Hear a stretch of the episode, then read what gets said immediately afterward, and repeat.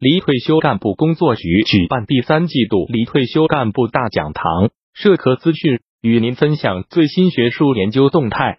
大家好，欢迎收听中国社会科学网音频节目。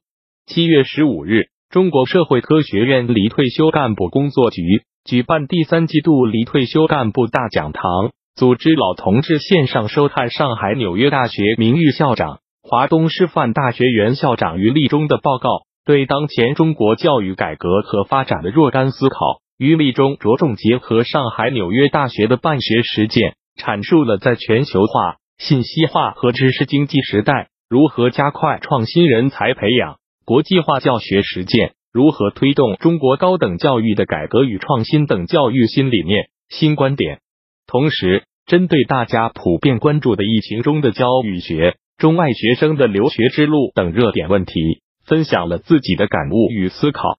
全院六百余位老同志收看报告，大家一致认为，报告突出了创新的思维和理念、创新型人才的概念、现代教育的三个维度、人才培养的新模式等观点，令人深受启发。有关新形势下中外人文交流的发展趋势的判断客观准确。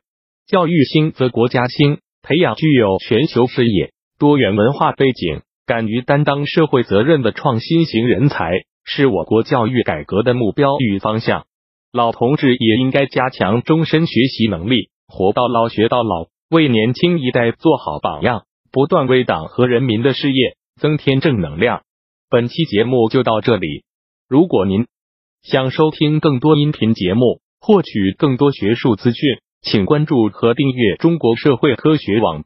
让我们携手共同打造哲学社会科学爱好者的精神家园。感谢您的收听，我们下期再见。